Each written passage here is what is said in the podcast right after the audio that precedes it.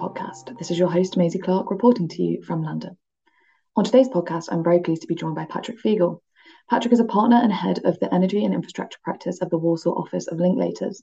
He is a Polish qualified lawyer with almost 20 years of experience in infrastructure and energy investments, as well as natural resources, environmental protection, and real estate across Poland and the wider CEE region.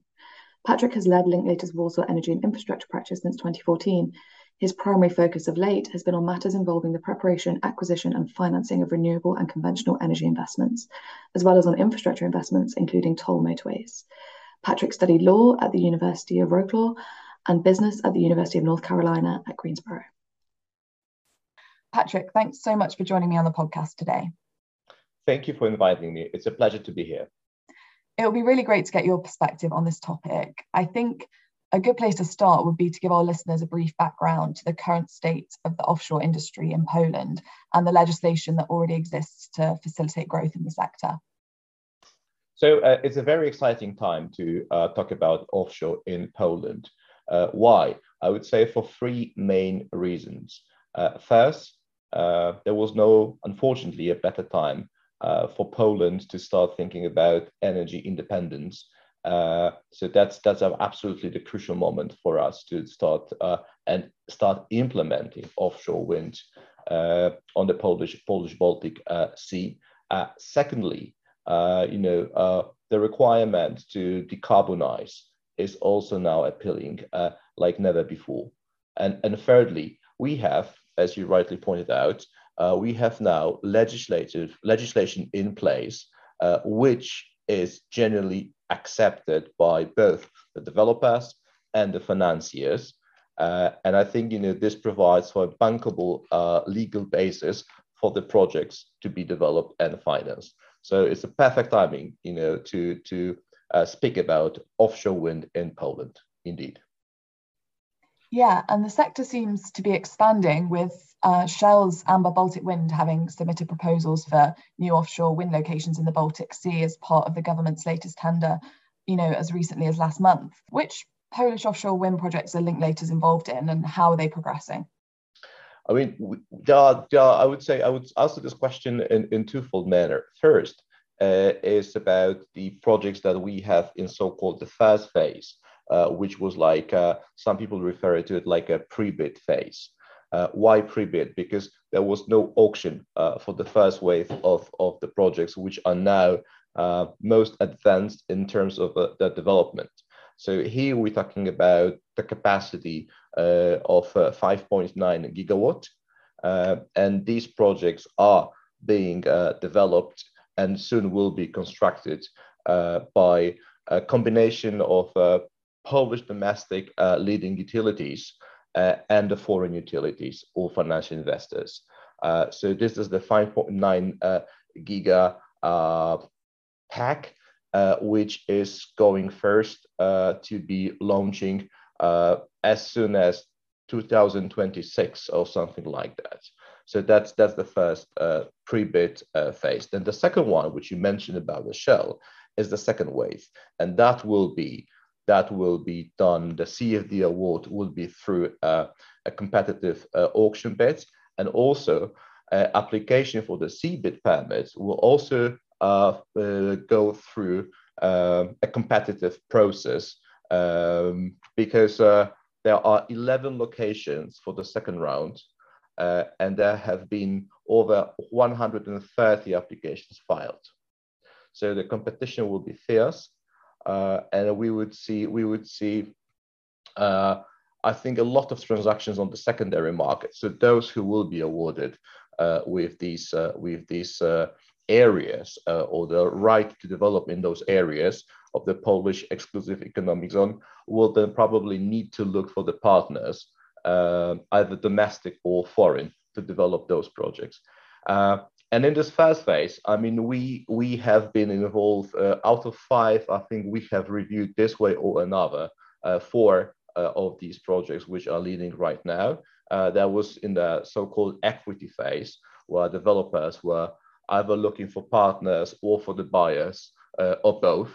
Uh, so, so that's we have seen, and we've been very active in the very first projects when started, you know, about five years ago. And currently, uh, we also involved in one of the leading uh, uh, phases uh, uh, for the for the for obtaining the bank financing. So we are we are as a we are acting as a lenders legal advisors for one of these for one of these leading consortiums that are are now developing the, the projects. Great. And I guess on that topic, how is the lending pool looking for offshore projects in Poland? Is there much international appetite? And if so, from where? And which domestic banks are looking the strongest in the sector? Yes, I mean, for over the last five years, there have been a, uh, an appetite uh, which has mainly manifested by way of uh, us, for instance, getting the number of queries for, for you know, all usual uh, uh, suspects in terms of who could be providing and arranging for the for the for the bank financing. Uh, so I, I, would I would I would I would put it uh, I would answer this question in the following way: Where are they from? From everywhere, literally from everywhere, uh, because uh, we would all we will all see the usual suspects, usual lenders from from Western Europe.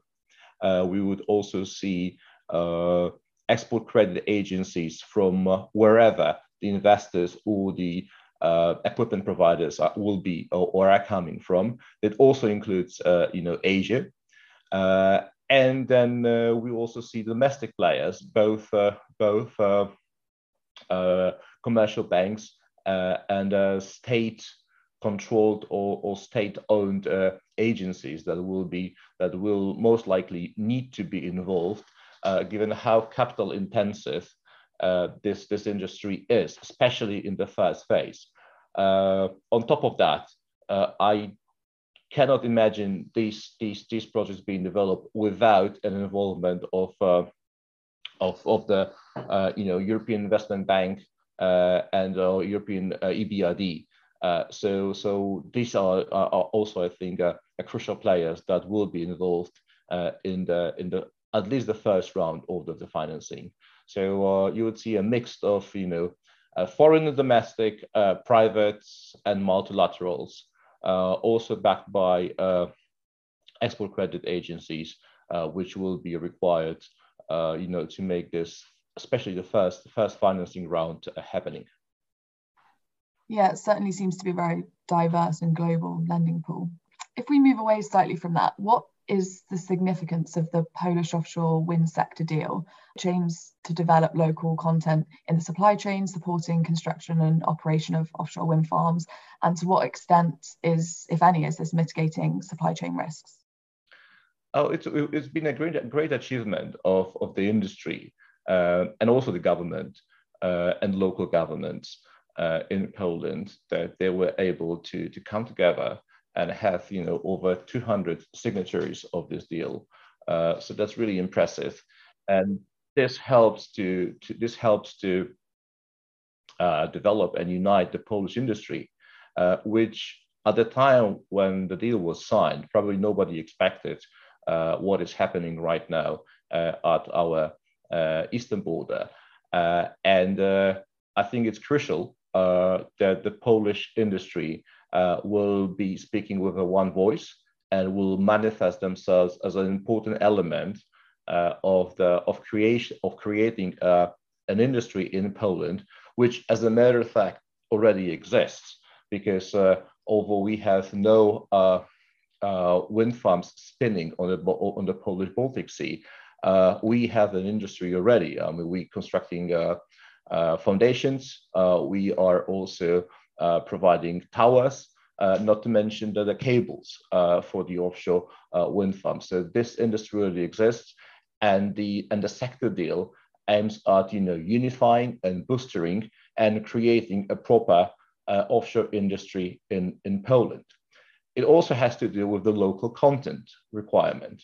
Uh, and uh, the idea is that the first round of offshore development, so the pre-bid phase, which I've mentioned, will have about 20 to 30% uh, local content uh, element uh, in the capex.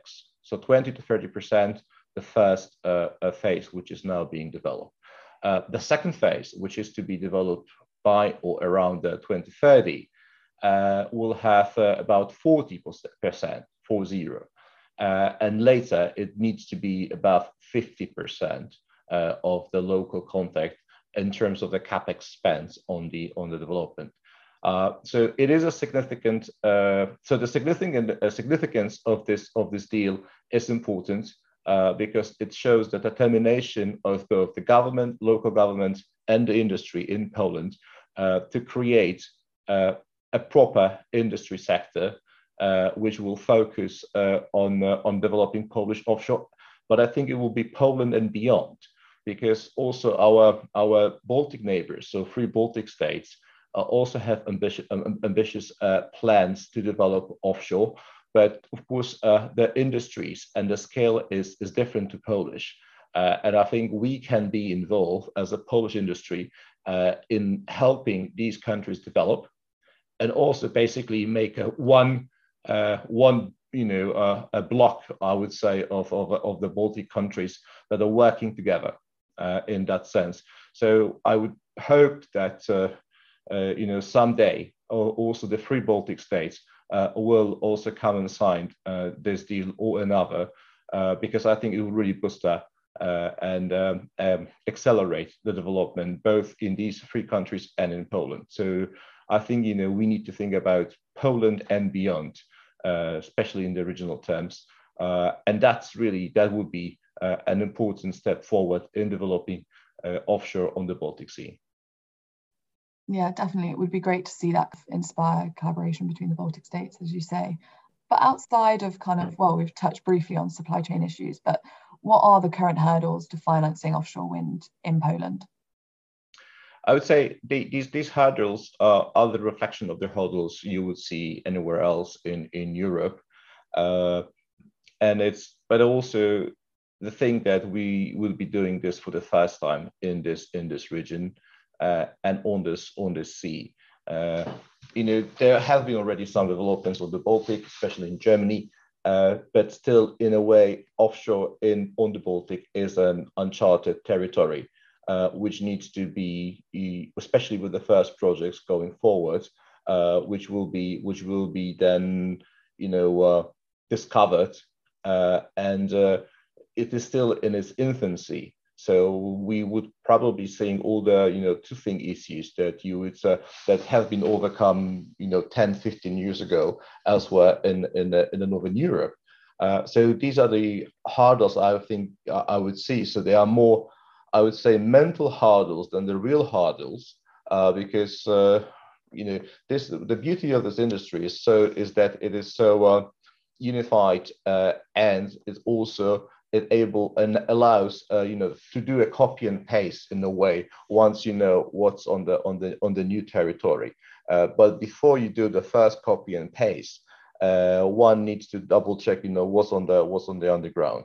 Uh, so this is this is I think you know uh, from my conversation with the industry players, that's that's I think the main hurdle that you know repeats this way or another.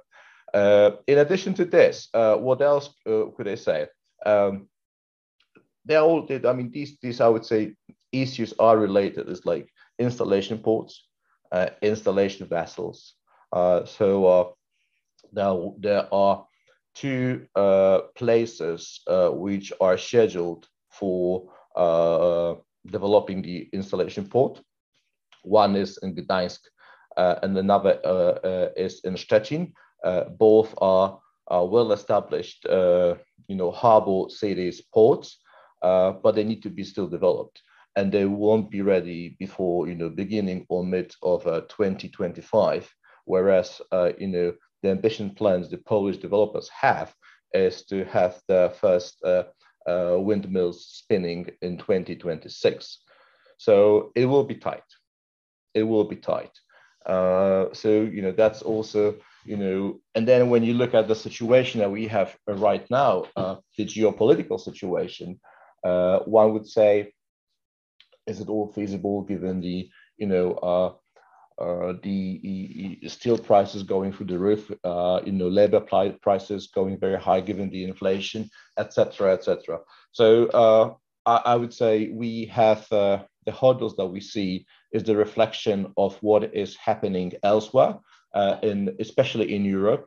But also there are you know some domestic specific elements, but the main one is the infancy and the thing that you know we will be doing the pioneering pro- pioneer projects uh, in in Poland, and that's and that's the first I think and the main hurdle that I would I would I would see.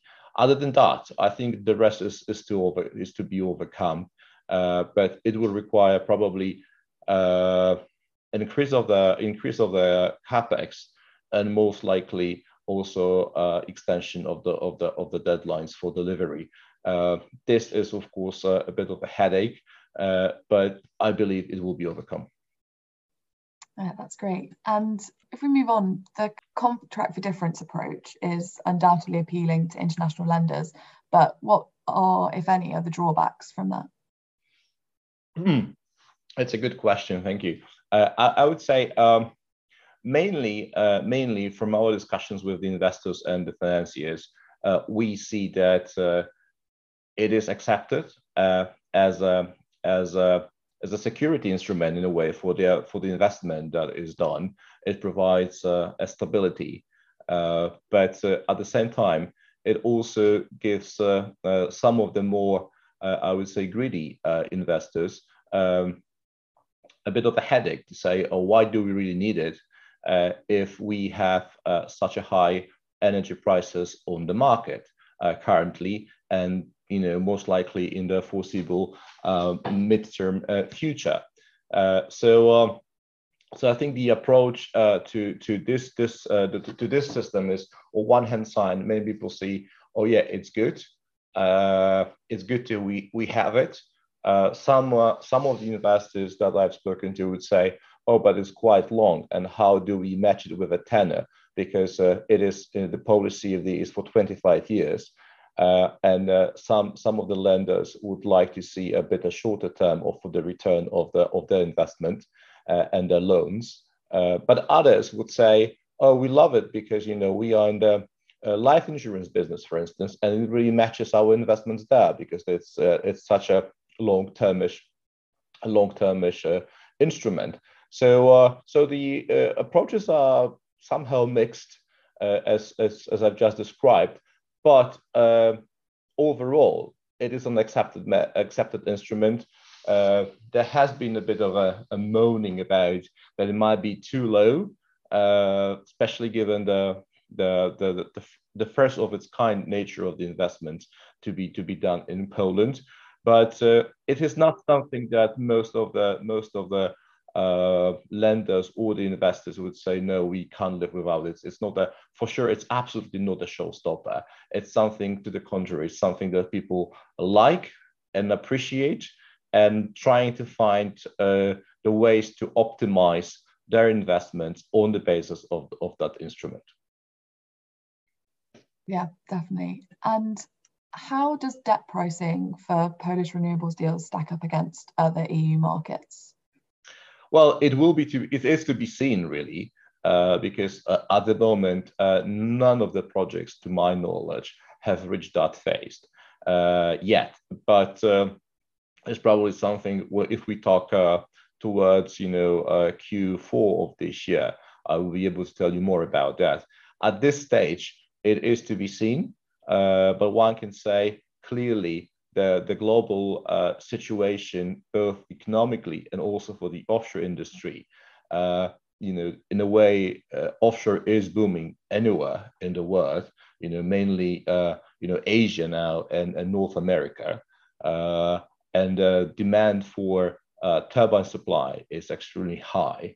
so it's a question about you know prices going up for the for the raw material, for the ready material, also the supply chains, uh, and you know the issues with the transportation from Asia, from China to Europe. Uh, they will also play their role. Uh, so it's all about you know how can you make sure that uh, you at some time some point fix the capex for the for the for the project and once the capex is fixed then i think uh, that that will be the moment i mean to the extent it's fixable these days uh, I think that will be the moment when we will be able to say, uh, what will be the margins uh, expected on these investments. Uh, but uh, it is to become, uh, and we need to, I would say, wait and see for the right moment to arrive. Yes, um, thanks, Patrick. I'm afraid that's all we have time for, but thank you so much for taking the time to join me on today's podcast. It's been a really interesting discussion, and it will be really fascinating to see what the next steps are for offshore in the Baltic, particularly when it comes to financing and, and that ever elusive debt pricing. Thanks. Thank you very much. Thank you for the very good questions. You're very welcome.